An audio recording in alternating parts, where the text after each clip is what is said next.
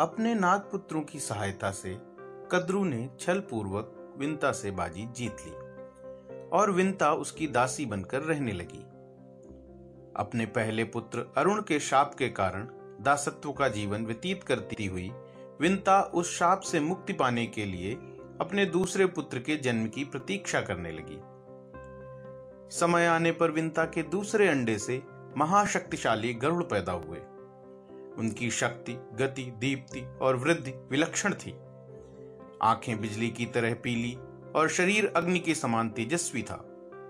जब वो अपने विशाल काय पंख फड़फड़ाकर आकाश में उड़ते तो लगता स्वयं अग्निदेव आ रहे हैं। जब गरुड़ ने अपनी माता को नाग माता की दासी के रूप में देखा तो उनसे इसका कारण पूछा। विंता ने गरुड़ को कद्रू के साथ लगी बाजी के विषय में बता दिया। गरुड़ ने अपनी माता को इस शाप से मुक्त कराने की ठान ली और नागों के पास जाकर बोले, मेरी माता को दासत्व से मुक्त करने के बदले में तुम्हें क्या चाहिए? नागों ने बहुत सोच विचार करने के बाद गरुड़ से कहा, हमारी माता के शाप के कारण हम जन्मे जय के यज्ञ कुंड में भस्म हो जाएँगे। इससे हमें बचाने के लिए तुम हमारे लिए देवलोक से अमृत लेकर आ जाओ। अगर तुम देवलोक से अमृत लाने में सफल हो गए तो तुम्हारी माता दासत्व से मुक्त हो जाएँगी। गरुड़ देव ने नागों की बात मान ली और अमृत लेने के लिए स्वर्ग लोक की ओर निकल पड़े। इंद्र और अन्य देवताओं को जब इस बात का पता चला कि गरुड़ अमृत लेने के लिए आ रहे हैं तो उन्होंने अमृत की रक्षा करने के लिए गरुड़ का सामना करने का निश्चय किया।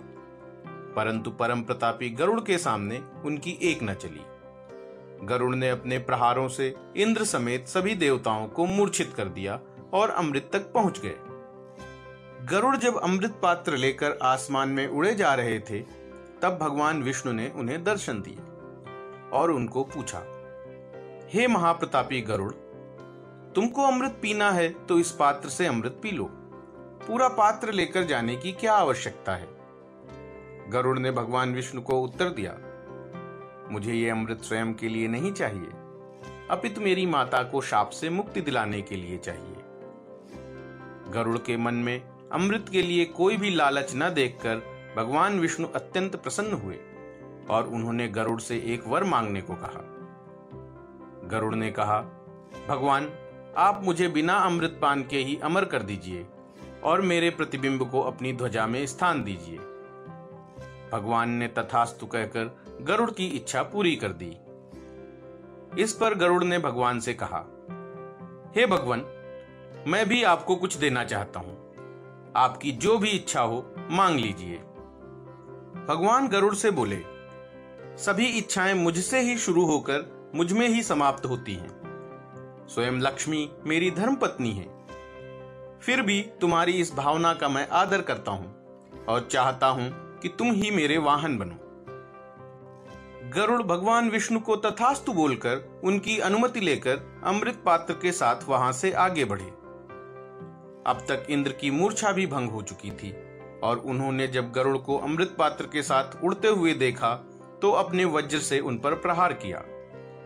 जब वज्र के प्रहार से गरुड़ को कोई भी हानि नहीं हुई तो इंद्र ने गरुड़ से कहा, पक्षीराज, आप इतने पराक्रमी और बलशाली हैं। मुझे आपसे शत्रुता नहीं, मित्रता चाहिए। गरुड़ ने इंद्र की मित्रता स्वीकार कर ली। उसके बाद इंद्र ने गरुड़ से निवेदन किया, यदि आपको इस अमृत की आवश्यकता नहीं है तो ये हमें वापस दे दीजिए। क्योंकि आप जिस किसी को भी यह अमृत देंगे, वो लोग हमें बहुत हानि पहुंचाएँगे। गरुड़ ने इंद्र को अपनी माता की नाग माता कद्रू के साथ लगी बाजी और उसके परिणाम स्वरूप उनकी माता के दासत्व की बात बता दी। इंद्र ने गरुड़ को बताया कि किस प्रकार विंता ने नागों के छल के कारण बाजी हारी थी।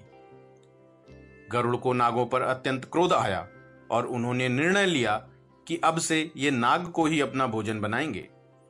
उन्होंने इंद्रदेव से कहा, देवराज, मैं यह पात्र नागों को सौंपकर अपनी माता को दासत्व से मुक्त करा लूँगा।